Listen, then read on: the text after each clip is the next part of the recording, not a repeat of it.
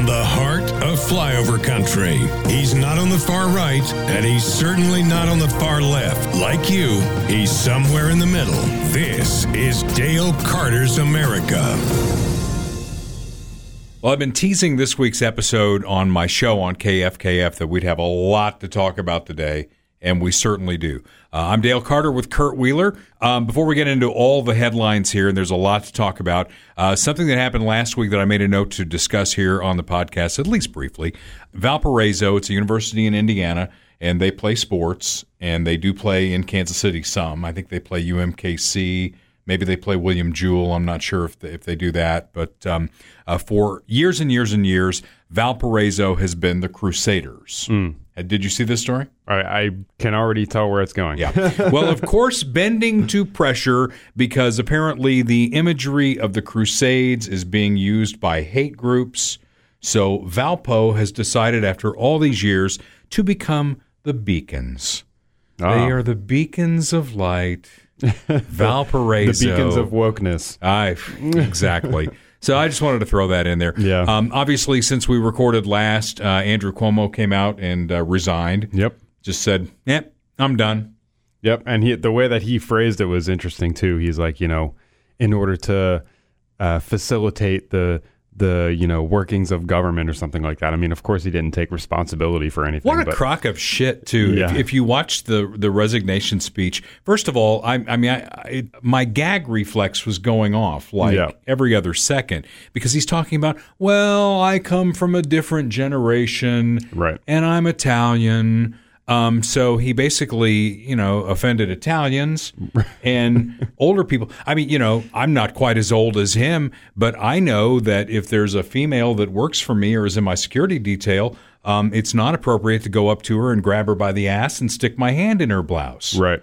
I kind of know that, right? Yeah, totally. I mean, it's it. Like I said, he didn't take accountability or responsibility for anything, and uh, he just kind of kicked the can down Yeah. the road. But the uh, I would go back uh, if you're listening to this, go back on the Facebook page and watch the the video that I posted by Kyle Dunnigan. I think I sent it to you. Yes, you did send it to me. Cuomo It's very going funny. to jail. Yeah, I have been accused of touching women's privates. Not true. I'm Italian. We talk with our hands. And all that my hands were saying was, What time is it? And sometimes when you hear your family. And you know it creates a problem for the Democrats down the road too because he was their guy. He Yeah. was their go-to. Yeah. I mean, uh, at first their thought was, you know, Kamala Harris is in the bullpen for when we finally invoke the 25th and send Joe Biden, you know, off to um, the ranch or the, the the loony bin. the whatever wherever he's going to go. But now Kamala Harris is like the most unpopular vice president in the history of America. Yeah. Every task they give her, she completely fails. Yeah. Um, and so he was going to be the guy for 2024. Now I don't know what they have. We're going to see what happens moving forward, but it ain't going to be Andrew Cuomo. I don't think he's I don't think he's going to make a comeback from this one. Now to uh, Afghanistan, and you're not old enough to remember this, Kurt, but I am as a little boy of watching the images of, and I have described it this way: it kind of looks like ants going up an ant hill, trying to get to the top to get on the helicopter to get out of Saigon. I mean, uh, this has all the reminiscence of the fall of Saigon, the fall of Kabul in Afghanistan. Uh, there are some differences to it, and one of these days, America is going to learn its lesson. And the lesson of Vietnam, you would think we would have learned it then. Uh, but unlike back then, the Vietnamese did not attack us. It was about saving the world for democracy, that we were the bright light of democracy in the world, and any place those commie bastards went, you know, we were going to go fight them. We were going to go take them on wherever they were. And, you know, in the late 50s, that happened to be in Southeast Asia in a little country called Vietnam. It was Eisenhower who got us in there with some advisors. Kennedy got us in a little further. LBJ got us in hip deep. And it wasn't until Gerald Ford that the fall of Saigon happened and you saw those those images on TV. The, the, the main difference here, obviously, is the attack on 9 11 20 years ago came out of Afghanistan. That's where the camps were for the Taliban, and there was rationale. I mean, this country was pissed like it's it hasn't been since um, Pearl Harbor. You know, we were going to go get those guys, but that's not where we left it. we, we went further. It went into mission creep. It went into, well, we can make a Western style democracy right here in Afghanistan. Why would we think we could do that when the Soviets failed miserably when they did it and we made fun of the Soviets? We said, here's your Vietnam because you're stuck here and you can't get out. So what did we do? We go in there, we're going to create a Western style democracy. Is are you shocked that it failed? No, not at all. I mean, what what is the saying? Afghanistan is where empires go to die, Yeah. something like that. Well, you Um, know, it's August over in Afghanistan, but it's August in the 12th century in Yeah. Afghanistan Yeah. with those guys. You know, and and women's rights, gay rights. Yeah. Good luck to you. Yeah, I mean, there's there's such thing as uh, different cultures, you know, and some cultures being, you know, not up to speed with the modern world, and Afghanistan is certainly a perfect example. I mean, I don't think they that the Taliban would have taken over so quickly in like a week or two weeks or whatever it was um, when we pulled out if it wasn't ripe for that in the first place. You know what I mean? And it's just uh, and yeah, the there's a picture that has been circling around the internet that is literally the picture from Saigon and then the picture from Kabul, and it's both the same helicopter. You know, it's the same kind of looking building. It's eerily similar the the images, and uh, you know, you bring up the point of going into Afghanistan after 9/11, which I think is a warranted use of force, but it's also a different enemy. I mean, we're not dealing with a, you know, it's not like the Afghanistan government was who attacked us on Exactly. 9/11. It was it was a uh, a very loosely organized terrorist force that isn't really affiliated with Afghanistan officially at all. And you know, I mean, the perfect example is we we finally got Bin Laden. He was not in Afghanistan; he was in Pakistan. Right. So I really don't know why we've been there for this long, and you know, it's, it's You're there that long because it's mission creep, and once you get in, it's like, okay, how do we get out? And now what you've got is you got finger pointing. You know, Biden is blaming Trump. Trump's blaming Biden. And what I believe is there's plenty of blame to go around. It's Biden's fault. It's Trump's fault. It's Obama's fault. It's George W. Bush's fault. Yeah, I certainly think every president, you know, that has been a part of overseeing this mission deserves some of the blame. And and you could say, I mean, the other side of it is we, we have troops stationed all over the world, you know, and in no do. situation do we just completely pull everyone out Right. of a of a country, even a country like Italy, you know, that's like totally an Germany and. Japan. Yeah, You know? exactly. You know? That's the you know, and and those were the countries that we were fighting in World War II, and we still have troops there. Now, I'm not, you know, that's empires go to die is a perfect way to describe Afghanistan, and you know, they, they always say you prepare to fight the last war. Okay, we have the strongest military in the world. We've got aircraft carriers out the yin yang. We've got ships everywhere. We've got nuclear weapons, thousands of them. We have a great army. We have a great Marine Corps. But the days of, you know, full scale combat missions like what you saw in World War II, that's not going to happen anymore. that's over. Those days are over. Yeah, and what we need to do now, moving forward, because somebody better be keeping an eye on Afghanistan because these bastards are back.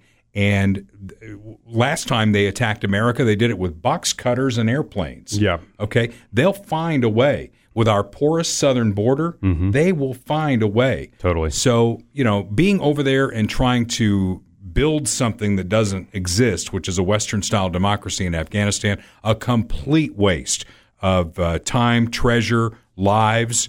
But what hopefully, hopefully somebody at the CIA has the light on and they're keeping an eye on that situation. There are ways we can do it. There are electronic ways, there are drones, there are satellites. Right. There, there are ways. And you know, it's it's kind of like when you see a cockroach in your kitchen, you step on it, right? And with all of this technology, when they see the cockroach, which is going to be these Taliban MFers, and they're going to go into their little tents or whatever, you go step on them. Yeah, yeah. I mean, again, I wish I wish it was that simple, but uh, it's really not. How is it And- not? Well, I, I think the the enemy is is very hard to identify sometimes in, in, in those situations, you know, and, and You better have intel on the ground then. And that's something that they took out of the budget when Democrats have run the show. You better have human intel on the ground. Right.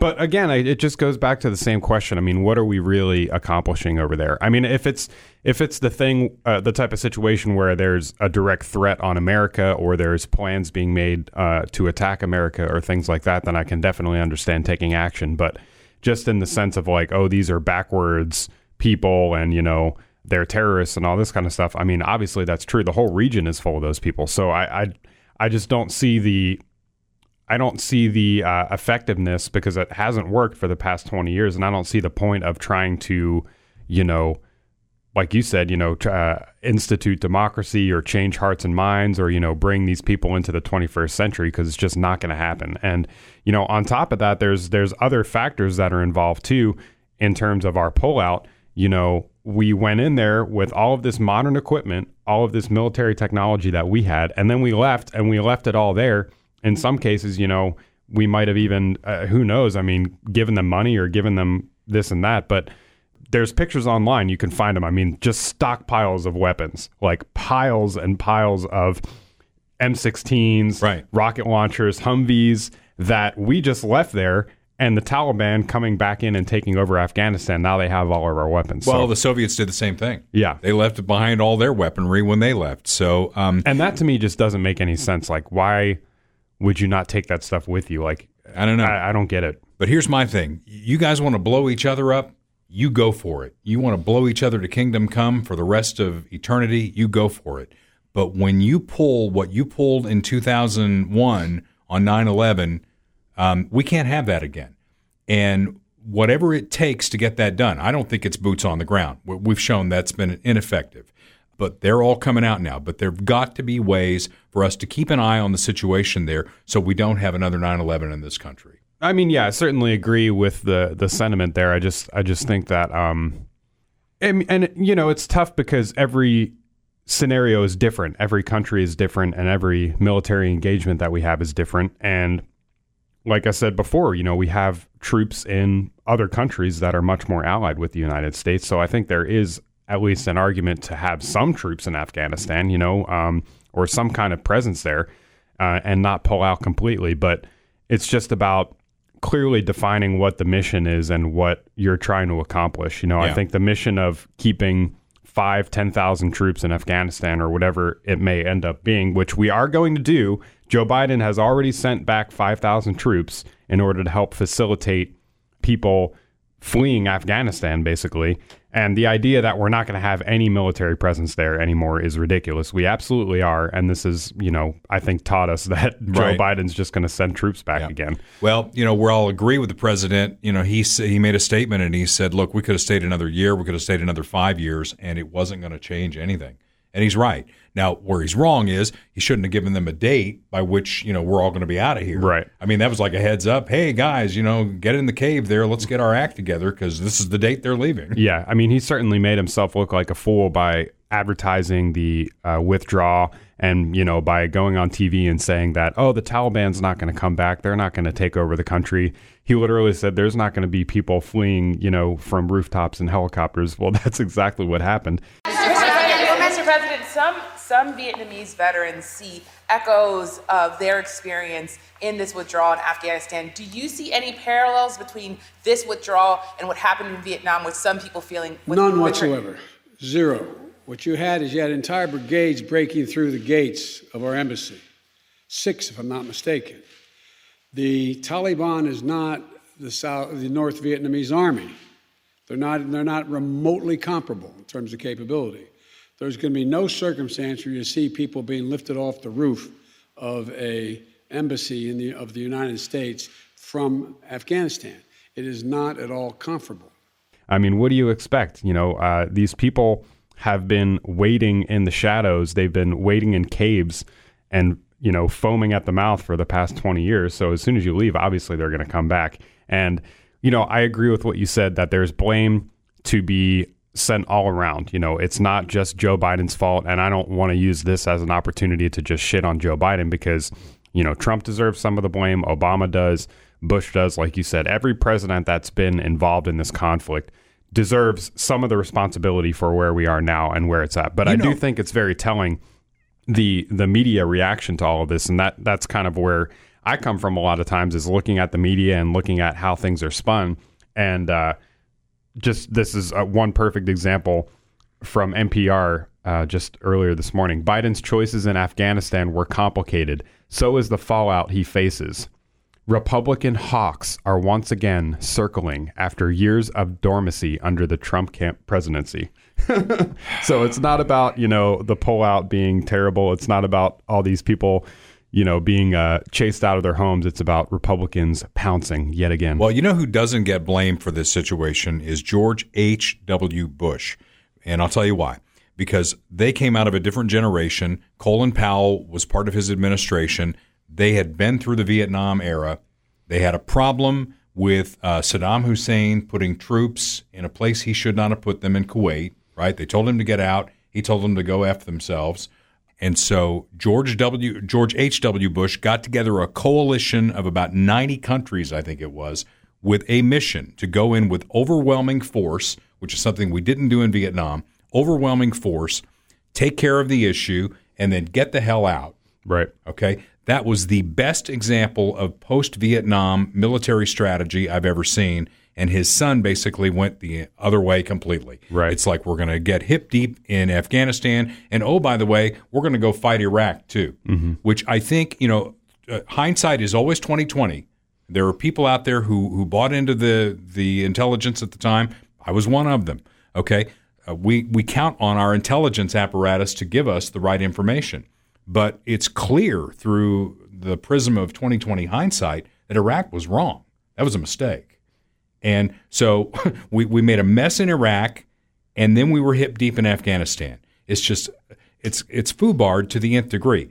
Who gets the credit though is our military because our military did a great job doing what they were ordered to do. This is not on our military. This is on our civilian political leadership of both parties. Oh yeah, totally. I mean, obviously the military does a great job and we revere the military and, and support them uh, completely in their in their mission.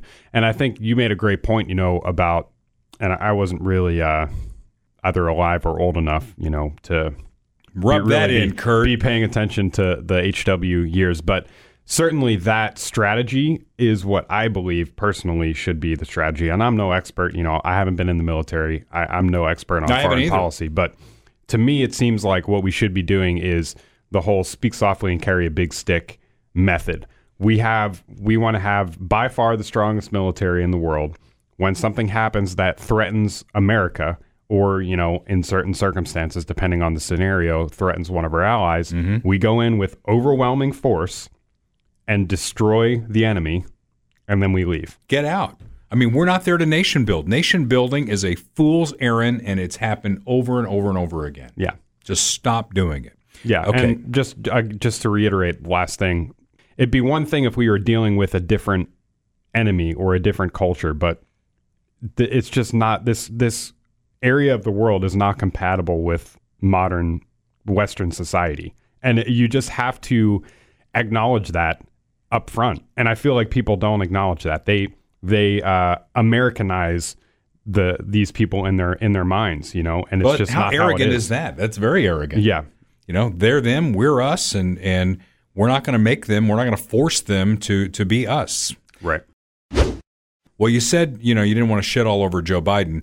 Are you ready to shit all over Joe Biden? Mm-hmm. Because it's time.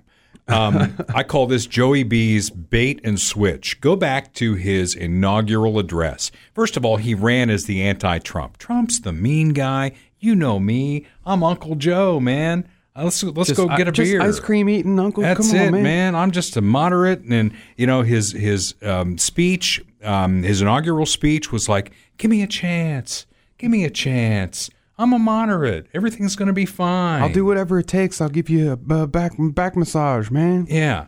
So uh, he goes from that to Operation Warp Speed 2.0 because they see it coming. They see the handwriting on the wall, and they are trying to jam this stuff down our throat fast mm-hmm. before we wake up and realize what has happened here. Um, inflation is running rampant. There's a new, I put this in here, a new survey by the insurance company Willis Towers Watson reveals employers are planning to give out larger pay raises next year. The company surveyed 1,000 employers and found that bosses plan to give 3% raises in 2022. Inflation is at five plus percent right now. So that means you've just given them a 2% decrease Right. with your 3% raise. Yeah. That's where we are. Uh, food stamp benefit was just announced today, going up from $120 to $150 a month. Child tax credits are showing up in bank accounts. Um, the goal seems to be creating a generation of dependency. Right now, we have 10 plus million job openings in this country. That's from the June jobs report. And we have 8.6 million people unemployed. Yep. I mean, I'm not a math guy, but if you got 10 million jobs and 8.6 million over here unemployed, I get that there are scenarios and and exceptions to the rule. But Kurt, man, you know when it's going to be boomer talk here. Your all your friends from the left are going to go, "Who's a boomer?" um, Okay, boomer. when you know when I was unemployed in 1984, for instance, I got fired from my radio job. I was young, I was married, we didn't have kids yet, but you know, I, it was important for me to go find a job. Right? I was applying at gas stations, and eventually I got back into radio, and, and my career took off from there. But the thought of taking unemployment or any kind of government assistance, there was a stigma to it. There's not a stigma to it anymore. Right. We've we've normalized it. Well, the the the policy and and the uh, creep of the federal government into these areas, combined with the changes in the culture that we've been seeing, have slowly but surely changed public perception on these things. Whereas it used to be shameful to uh, perpetually live off of government assistance, it's now you know viewed as I mean, certainly not shameful, and in some cases uh, noble. You know, to to uh, do that, and and it's just uh, it's ridiculous. And if you look at, I mean, this is my opposite of boomer take, but I mean, if you look at the inflation, if you look at the creep of the government into every aspect of our lives, if you look at their uh, increasing push for dependency of the population on the government, and uh, if you look at you know what's happening with COVID and other things, trying to turn people into extremists who are uh, opposing you know COVID mandates and lockdowns and stuff like that. I mean, I hate to say this, this sounds inflammatory, but that is communism. I mean, that like I'm not saying America is a communist country because we're not yet, but that is the that is textbook like implementation of communism. In Well, my and opinion. it used to be something noble to ask questions of your government, yeah, right? You know, prove it to me. right. Now it's it, now it's like whatever they say is what you have to do. As soon as you question anything, you're an extremist. Right. And and I mean, I have another example here of something that recently came out. This was guidelines from the uh, Department of Homeland Security for potential terror threats coming up over uh, because 9/11, the 20th anniversary of 9/11 is coming up. So you'd think, okay, 20th anniversary of 9/11, potential terror threats. You hear those two things together, you're thinking, okay, Islamic extremist terrorism. But that's not what DA, uh, Department of Homeland Security is putting out as you know their guidance for keeping an eye out for terrorism. They're talking about domestic terrorism, quote unquote, and some things that are included in this. This was on NBC Nightly News. Opposition to COVID measures, claims of election fraud or belief that Trump can be reinstated, and 9/11 anniversary and religious holidays. So our own Department of Homeland Security is lumping patriotic Americans and people who question government mandates and even people who you know celebrate the and revere the anniversary of 9/11 and what that means for our country they're lumping those people into potential domestic terrorists and again that's textbook communism Well, to your point on that, communist China, and I did not print this out and bring it in, um, so I'm going to try and do it from memory here. Uh, but China is going to ban certain songs from karaoke bars in China because those songs are anti-state, anti-nationalist, anti-China. yeah Um, and it's it's a silly list of songs that are going to be banned, and we can laugh at it and poke fun at it and all that. But what you just said, I mean, that's the tip of it. Yeah. That's where it starts. Yep. And the next thing you know, we're all walking around in gray pajamas, and if we don't toe the party line, you know, uh, maybe Times Square becomes Tiananmen Square. Yeah, and I, I think you know people still hear communist in the American conversation, and they they flinch and they like have a a gut reaction to that. But you know, I think we're really starting to hit the point where the rubber is hitting the road. You know, like we've we've been kind of having this slow creep for a while now, and we've been having these conversations about more or less government and about socialism and all these kinds of things that we wanted to avoid. Well, now it's happening. Like now it's actually beginning to happen. It's being implemented in our country. So we really need to call it out for what it is. Um, and if we don't, you know, 10, 15, 20 years from now, we're going to be looking at something much different. Will we recognize this country anymore? Um, and to that point, we're getting a lot of feedback on um, the Facebook page, Dale Carter's America, the Facebook page. Please like that. Uh, you can also email me your thoughts at dalec at kfkf.com. This came from my friend uh, Jim Dingman. Jim is a, a veteran of the United States Marine Corps. He's a businessman in the Kansas City area. He owns the Funhouse Pizza locations. Great American is uh, Jim Dingman. And I'm going to read this and then we'll talk about it. And, and it, it sparks in me a little bit of depression. and maybe you're going to cheer me up. Can you be the cheerleader on this yeah, show? I'll just do my Trump you are impression. the ugliest cheerleader I've ever seen in my life. I mean, if we're going to have a cheerleader on this podcast, I mean, would that be sexist well, to say you know, that I'll, one I'll go looking? back to uh, I'll go back to what we talked about last episode or a couple episodes ago. You know, we are looking for sponsors here on the podcast, so Yeah. maybe if we get a sponsor, then we can afford you know to bring a cheerleader in. Okay. Dingman writes this I never dreamed that I would have to face the prospect of not living in the United States of America, at least not the one I've known all my life. I've never wished to live anywhere else. This is my home. I was privileged to be born here. But today I woke up, and as I have my morning coffee, I realize that everything is about to change. No matter how I vote, no matter what I say, something evil has invaded our nation, and our lives are never going to be the same. I've been confused by the hostility of family and friends. I look at people I've known all my life so filled with hate that they will agree with opinions that if they were in their right minds, they would never express as their own. It's absolutely unbelievable. I think that I may well have entered the twilight zone. Then I saw this, and I think it's pretty close to describing how I feel. I'm not starting a fight, but it's something to think about. This may open up a ton of outraged comments by some. Get ready. We got the tape rolling for the FCC. Many who will argue how wrong this post is. My suggestion save your time and effort. You're not changing the reality of what we are living by, trying to somehow justify this insanity. Nevertheless, I couldn't resist because we're becoming the Twilight Zone. We've become a nation that has lost its collective mind. So here we go. If a dude pretends to be a woman, you are required to pretend with him. Somehow it's un American for the census to count how many Americans are in America. Russians influencing our elections are bad, but illegals voting in our elections are good. It was cool for Joe Biden to blackmail the president of the Ukraine, but it's an impeachable offense if Donald Trump asks about it. 20 is too young to drink a beer, but 18 is old enough to vote. People who have never owned slaves should pay slavery reparations to people who have never been slaves. Inflammatory rhetoric is outrageous, but harassing people in restaurants is virtuous. People who have never been to college should pay the debts of college students who took out huge loans for their degrees. Immigrants with tuberculosis, COVID, and polio are welcome, but you'd better be able to prove your dog is vaccinated.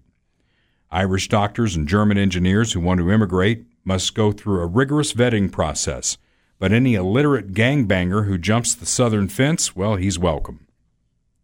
Five billion for border security is too expensive, but one and a half trillion for quote unquote free health care is not. If you cheat to go into college, you go to prison, but if you cheat to get into the country, you go to college for free. People who say there's no such thing as gender are demanding a female president. We see other countries going socialist and collapsing, but it seems like a great plan to us. Some people are held responsible for things that happened before they were born, and other people are not held responsible for what they are doing right now. Criminals are catch and released to hurt more people, but stopping them is bad because it's a violation of their rights. And pointing out all this hypocrisy somehow makes us racist. Nothing makes sense anymore no values, no morals, no civility, and people are dying of a Chinese virus, but it's racist to refer to it as Chinese, even though it began in China. We're clearly living in an upside down world where right is wrong and wrong is right, where moral is immoral and immoral is moral, where good is evil and evil is good, where killing murderers is wrong but killing innocent babies is right, where darkness is light and light is now darkness. It's time to wake up, America. The great unsinkable ship Titanic America has hit an iceberg, is taking on water, and sinking fast. The choice is yours to make. What will it be? Time is short. Make your choice wisely. Yeah, it's pretty good stuff. I mean, there's so many things in there. Each one of those points that he brought up could be a whole episode, probably. But, Right. Um, yeah, certainly agree. Okay, well, let me give you my depression. After reading, you know, Dingman's letter, um, here's my depression. As I have seen this over time, through the prism of time, let's not even go back that far. President Obama wins. It's a historic election, the first black president of the United States. And right away, he goes about, you know, he, he comes across as a moderate kind of a guy. Red states, blue states, we're all the United States of America. I loved his speeches. I didn't vote for him because I didn't agree with him on policy on policy issues, but in terms of rhetoric and being American, I was all in. It's like if we've got to have this guy, a Democrat, be president, this guy seems okay. And for two years, he went around the world and apologized for America, the apology tour. And then he set about federalizing, nationalizing one seventh of our economy with Obamacare. Didn't get a single Republican vote, and it cost him Congress, right? So we've seen this before. So here's what happens Democrats win, they expand government and spend, spend, spend. Okay? Republicans win because America realized what's happened. So they get pissed and, and they vote Republican. Republicans come in to Congress and they don't do a damn thing. They just keep doing the same thing. Still, you know, they don't cut back on the spending. They don't look at what we've talked about the sprawl of government, the hydra of the federal government, just getting into every part of our lives, right? So, Democrats, when they're out of power, they characterize Republicans as uncaring people. They want to starve your children and kill old people. And then people go, gosh, I guess Republicans are mean. We should go back the other way. Yeah. Let's get Democrats in there. And so now here we are again. We've got Democrats. It's rinse and repeat. Government continues to grow. The debt continues to grow. I mean, we're going to be at 30 trillion before you know it, and we're in that cycle again. 2022 is coming, and, and I said in the last podcast, you know, if we're still doing this podcast, which I hope we are, um, and Republicans win, as I suspect they will in 2022, we got to hold their feet to the fire and they got to act like Republicans. Yeah, totally. And your your point about the balance of power, if you want to call it that, when Democrats win, you know, they come in and they get a bunch of stuff done on their agenda and move the country further to the left. And when Republicans come in, they essentially do nothing. I mean, they they they maybe do less to Right. move it to the left than the Democrats, but they don't do anything to move the country in a conservative direction to institute conservative policies and to scale back on the the left's agenda. Not at all. And I mean, that's just I think that that's the whole game right there in terms of in terms of uh, actual governance and policy. You know, aside from all the culture stuff and everything like that that we talk about, that's the whole game right there. And until we get Republicans in the federal government that have balls, it's just going to keep happening. So, um, you know, that's that's why I kind of it's like it's tough to tell. I mean, there's a younger or newer, I guess you could say, uh, class of politicians that some of them, you know, have hope. Some of them seem to have balls that are running for office or um, going into office. You know, I mean, one that's coming up now uh, in the next couple months, I think. I don't know when the recall election is, but one that comes to mind is Larry Elder in uh, in California Right. and you know we we de- we need to root for those people and we need to support those people but we also shouldn't be holding our breath like anything's going to change just because we elect Republicans. I think that's been the lesson that we've been taught over and over again. And that's why you know fighting the culture war is so important. That's why changing hearts and minds is important at the grassroots level because that's the only way that we're going to be able to hold these people accountable i think. Was that your effort to cheer me up, by the way? uh well i forgot about that. Yeah, you were supposed to be the cheerleader. Yeah, well, you know, we're gonna get our country back. no, I'm just kidding. I'm not gonna go into the Trump. You did now, make but- me laugh. I'll give you that. All right, fine. Well, we'll see what happens. But you know, the the way I've heard it described is uh, we're in a car and we're headed for a cliff. When when Democrats are driving the car, we're going 150 miles an hour toward the cliff. When Republicans are driving the car, we're going 90 miles an hour toward the cliff. Right. Destination is the same. Yes. yes. Um, and I just, I, I'm, I'm with Dingman, man. I'm scratching my head going, what happened to my country? We'll see how it goes moving forward because we haven't even talked about the other big elephant in the room, and, and that's COVID, which we thought we kind of had a handle on. And, and now with the, the Delta variant, um, it seems like maybe we don't. Hospitals are filling up again. Um, uh, now, what I saw this morning was uh, a report from over the weekend from somebody in the administration that doesn't think we're going to have to go back to the whole shutdown thing, but it, it's still there, and and the, the mask mandate is still there in in this county, uh, this city, and uh, the mayor, who you know we've called the Pharaoh on my show and on the podcast as well. and on the Facebook page. So far, we haven't been in Facebook jail over it. And Yeah. Keith the Clown, Keith Smith, one of my longtime followers, he likes to make these memes. Have you seen the one where he, he put him in like the pharaoh Yeah. Oh, yeah. and all that? Oh, yeah. Let it be written, let it be done. Right. Um, I thought at some point that would be deemed racist, but if you think about it, um, Yul Brynner is the guy famous for that line, was a white guy. So I, I can't see how it's racist. But I mean, here we go again. We're, we're back to the whole COVID thing.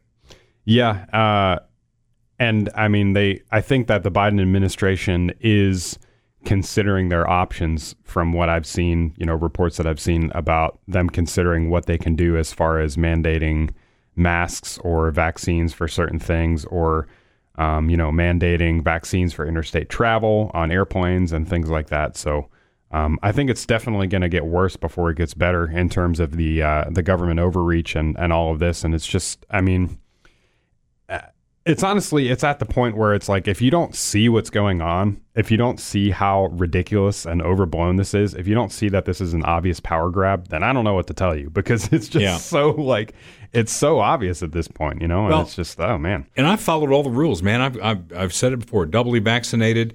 Um, I was going to be the rebel and not wear my mask in places. And Jennifer, my other half, said, You know, you're somewhat of a public figure. All you need is for somebody to take a snapshot of you not wearing a mask at a grocery store and put that up online, and it's going to create difficulty for you. So I'm going along with it. I don't like it, um, but I'm doing it. And then I put something up to that effect on our Facebook page, and Kreisberg's my lovely liberal, my my friendly liberal, fa- neighborhood liberal, Yes. right? And he's like, it's for the children, Dale. It's for the children. did And you see my clapback on that What I- did you say? Oh, I, I, I went hard on that thread because people, it wasn't just him. It, there was other people coming in and saying like, oh, well, don't you care about the kids and all Yeah. this kind of stuff? And it's like, I just came in. I said, I'm sorry, masks don't work. Like masks are dumb. They're completely pointless. They don't do anything. Because the, the question was about the mask mandate. Like, is it a waste of time? And I was like, yes, it's a waste of time. Masks are pointless. They don't do anything. Yes, it's a waste. And then he came back with like, so you're willing to like risk the lives of children, you know, for for uh, opposing a mask mandate? And it's like, well, first of all, that rhetoric is just stupid and inflammatory. And second of all, it's been proven over and over again. As I said, if you don't see what's going on, I don't know what to tell you. It's been proven over and over again that the masks don't work. The the airborne particles from respiratory coronaviruses, not just this one, but any, they're smaller and can to, small enough to get through any mask that people wear. Yeah. The the mask is supposed to be for hospital workers. And I talked to a friend of mine that was a nurse, uh, or that studied to be a nurse over the weekend. The point of the mask is if you're a nurse, you walk into a room with a disposable mask for when you're with a patient. You walk out of the room, you throw that mask away, you get a new one to walk into the next room. That's the point. We have people that are wearing the same mask for three, four months without washing it. You end up having more bacteria on your face than if you didn't have a mask on in the first place. Awesome. You end up touching your face more, and then not to mention, you know, the the psychological um, damage that it does to people, especially kids. And uh, you know, I'll actually drop a clip here. There's a great uh, clip by this guy Matt Walsh, who uh, went to. He works for the Daily Wire. It's a podcast and conservative news network, and uh, they just moved from Los Angeles to Nashville, and so he was at a Nashville school board meeting about the mask mandate for children, and he totally nailed it. So I'll drop that clip here. Hi, my name is Matt Walsh. I'm a community member in Nashville and a father of four. Um, You and the school board have decided that our kids should go to school all day, every day, wearing muzzles like rabid dogs. I have listened to your arguments, and I've noticed that they're missing a few things, namely evidence, data, science, common sense, and basic human decency. You've presented no facts at all, uh, so let me do that now. Here they are. COVID poses almost no risk to our kids at all. 4.2 million children have tested positive for COVID. A total of 0.008% of them have died. What about the flu? The CDC estimates that 480 kids died from the flu in the 2018 2019 season. That's more than have died from COVID in a year and a half. Now, did anyone on this board suggest at any point that year that kids wear masks? Did anyone in this room suggest that at any point anyone wear masks for flu, which again is more dangerous to kids than COVID? That's a fact. Now, do you know what it's called when you force your children to wear masks for fear of a virus that poses almost no threat to them? It's called child abuse. You want to look up a disease, look up Munchausen by proxy, because that's what this is.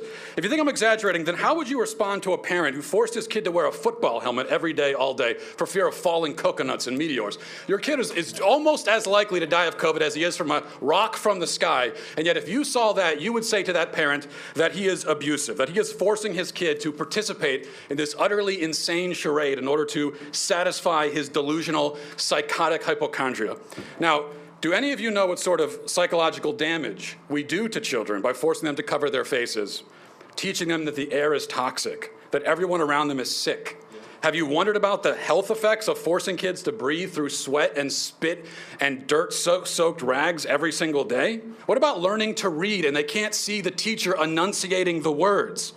What does it do to a child's developing immune system if he has to wear a mask all day, every day? You're satisfied to place this burden on children anyway. And why? It's not to keep them safe, they are safe. It's not to keep the adults safe. They can all get vaccinated if they want. No, you do it to make yourselves feel better and to protect yourselves politically. The child's mask is a symbolic security blanket for you, not them. It's a disgrace, and you should all be ashamed. Thank you for your time. My friend Chris Stigall uh, does talk radio. In fact, he's uh, on in the market. He's on uh, KCMO Talk Radio. I knew Chris Stigall when he was an intern at Q104 way back in the day, and now he's a national talk show host. And he he said I did some actual journalism because you know the the, the uh, storyline of the day. Uh, disseminated by the government, who we're not supposed to question anymore, is that children's hospitals are filling up because of COVID. Mm-hmm. They're all getting COVID. They're all going to die. They're all kids, and you don't care about kids because you don't want to do the mask mandate, yada, yada, yada. Well, Stigall actually did a little journalism, and he called a bunch of children's hospitals and he said, What's the deal? Right? And what he got back was yes, there's some COVID, not a lot. The, the bigger issue that they're facing right now, RSV has made a return. Mm-hmm. Uh, it's a respiratory virus. Right. I know quite a bit about that because my number three son, Matt, uh, was born with it and then relapsed shortly after uh, we took him home the first time. Um, so I'm very aware of that. But you're not even allowed to bring that up. You're not allowed to bring up facts of, okay, uh, children's hospitals are filling up. And it's weird that it's happening in the summer. I'll give you that. There's something going on here. Why is RSV making a recurrence? Maybe it's masks. Maybe that's the cause of it. Yeah. I don't know. I'm not a doctor, but damn it, we, we've got to start asking questions. We cannot just take chapter and verse because um, Fauci or and or the government came out with something and it was repeated by NBC, CBS, ABC, CNN, MSNBC. We just we can't take that as gospel anymore. You No. got to ask some questions. Absolutely not. Absolutely not. Especially when their argument is so just base emotional play and nothing else. I mean, if you look at any of these articles, if you look at the people on our Facebook page or anywhere else that are are, are you know all gung ho about this stuff, it's purely emotional. And as soon as you bring up facts about the masks not working, Right. not being worth a damn, You don't care about children. yeah, exactly. It's like go screw yourself, man. I mean, I'm sorry, but like th- that argument is not going to work with me. You know? Have you seen the video uh, from a guy named Dr. Dan Stock? He's he's uh, addressing the Mount Vernon, Indiana school board. Yes.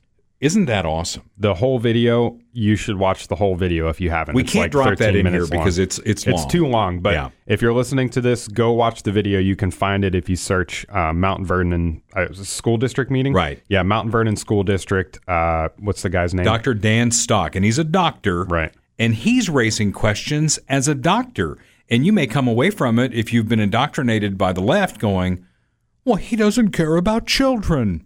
So go watch that. Yeah, Um, and he, I should say too, in addition to the mask stuff, he brings up some issues about the uh, the vaccine as well. And you know, we're starting to see more reports now about higher percentages of people who are hospitalized who have had both shots of the vaccine. And we've seen individual cases. You know, you can say that it's uh, anecdotal, which to a certain degree it is.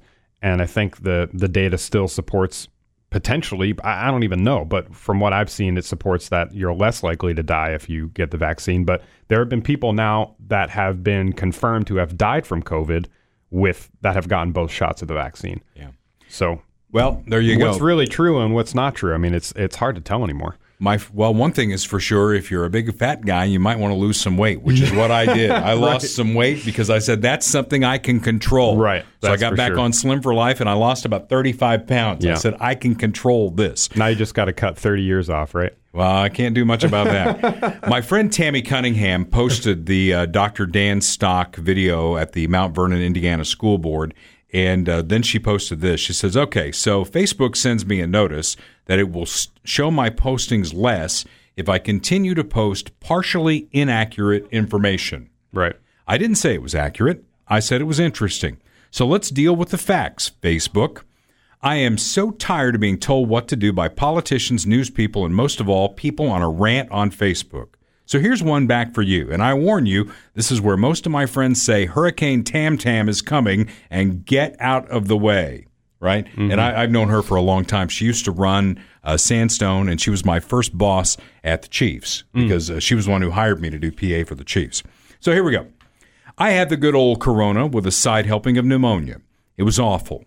My body fought it. I avoided hospitalization because Troy came home and took care of me and I recovered.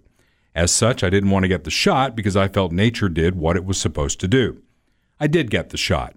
I didn't put a freaking badge on my Facebook profile or scream it from the rafters or pat myself on the back. I did it because I had clients, family, and friends that felt safer because I did it. I did it for them. But I was scared and am still worried about it. I don't care if the FBA, FDA is going to approve it. If you really do your research, which I did, you will know that all major vaccinations have been coached to take to take. I don't think think there's a typo in here to take tens of years of most cases to be developed, tested, and confirmed. AIDS was killing a horrific number of people in the 80s, and look how long it has taken just to manage that one. That said, here's my rub. I see friends every day belittling and lambasting anyone who has ha- who has not had the shot.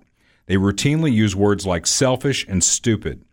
I can't tell you how ama- many amazing, giving, and highly intelligent people I personally know who went through the same process I did, but decided on the wait and see approach. That doesn't make them dumb or selfish. In fact, one could argue it makes them wise. They want more research and facts. That is not stupid. So know this when you throw out those spiteful things being uh, behind the safety of your mobile device, you're also hurting me and others who have or have not had the shot because you are hurting those we love who made a different choice than you did and condemning them publicly. Shame on you. I also have friends who have posted that shots should be mandatory. At least three of these friends I personally know to support a woman's right to choose. Now, how in the heck do you reconcile that? For the record, I am pro choice too, so please don't start any political hating. I'm too exhausted from the COVID hating to deal. I'm simply pointing out more than a little bit of hypocrisy.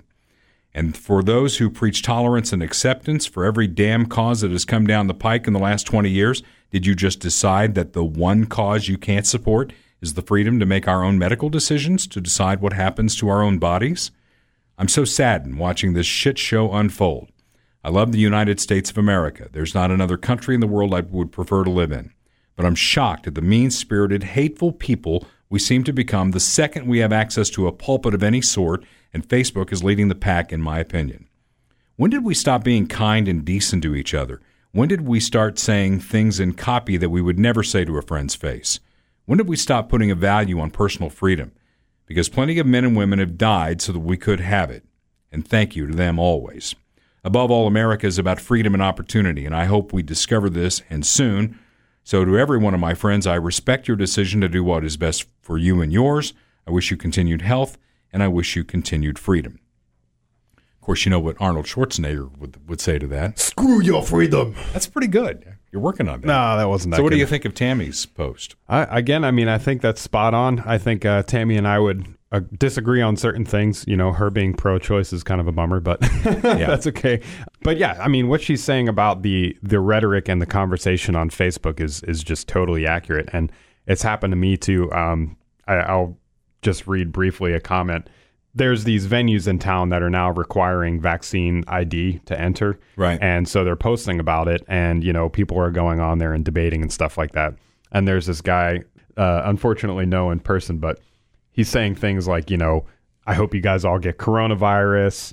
If you don't get the vaccine, I never want to see you again. Never come to my shows, you know, stuff like that. I'm not going to read the comment verbatim because it's too long, but that kind of rhetoric is very common um, in my circles on Facebook. People saying, you know, you better have the vaccine. If you don't, I don't want to be your friend anymore. You know, go die. Blah blah blah blah blah. And it's just, it's like you know they you know that they wouldn't say that to your face, Of course if if, if they saw you in person. Yeah. And if they did, you know, you'd slap the shit out of them. But Right. Why so, So- violent, Kurt? yeah, that's hyperbolic, but you know what I mean. Well, I was going to um, uh, wrap with like climate change and the end of the world as we know it. Let's save that for next week. I do have one more thing that I that I want to do this week, and uh, I've seen it posted all over Facebook. Um, I grabbed it from my friend Jeff Quabell's Facebook page, and we're going to do a dramatic reading of this.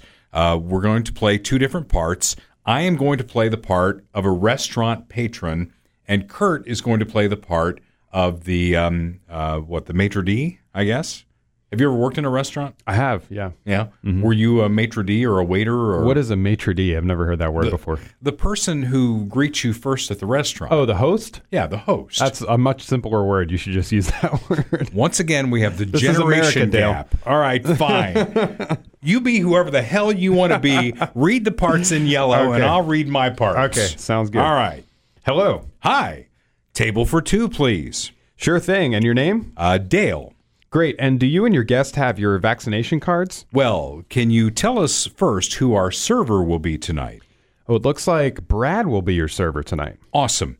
Uh, can you show us Brad's vaccination card? Uh, Yeah. Uh, also, can you provide me with proof that Brad is not a carrier of HIV, hepatitis A or B, or any other communicable disease? Ooh. Yeah. Uh, we'd also prefer not to be served by someone who is on or uses recreational drugs like marijuana, cocaine, meth, fentanyl, etc. Uh, so if you could provide us with Brad's most recent tox screen, that would be awesome too. Uh, let me get the manager for you. Yeah. We got a Karen over here. Thank you to Jeff Quabell and everybody else who posted that. A lot of great comments this week. Keep those coming. Spread the word. We're just trying, you know, to have a little common sense here with this podcast. I think that I think so. Yeah. Yeah, this may have been our best common sense podcast, and it is guaranteed to irritate some of the people who listen to it. Well, if we're not irritating somebody, then we're not doing our job. We're not getting our job done. because, ladies and gentlemen, this is Dale Carter's America. The views expressed on Dale Carter's America are Dale's and Kurt Wheeler's. They do not necessarily reflect the views of KFKF or Steel City Media. Comments can be sent to Dale C at kfkf.com. Thanks for listening. Check back every week for new episodes.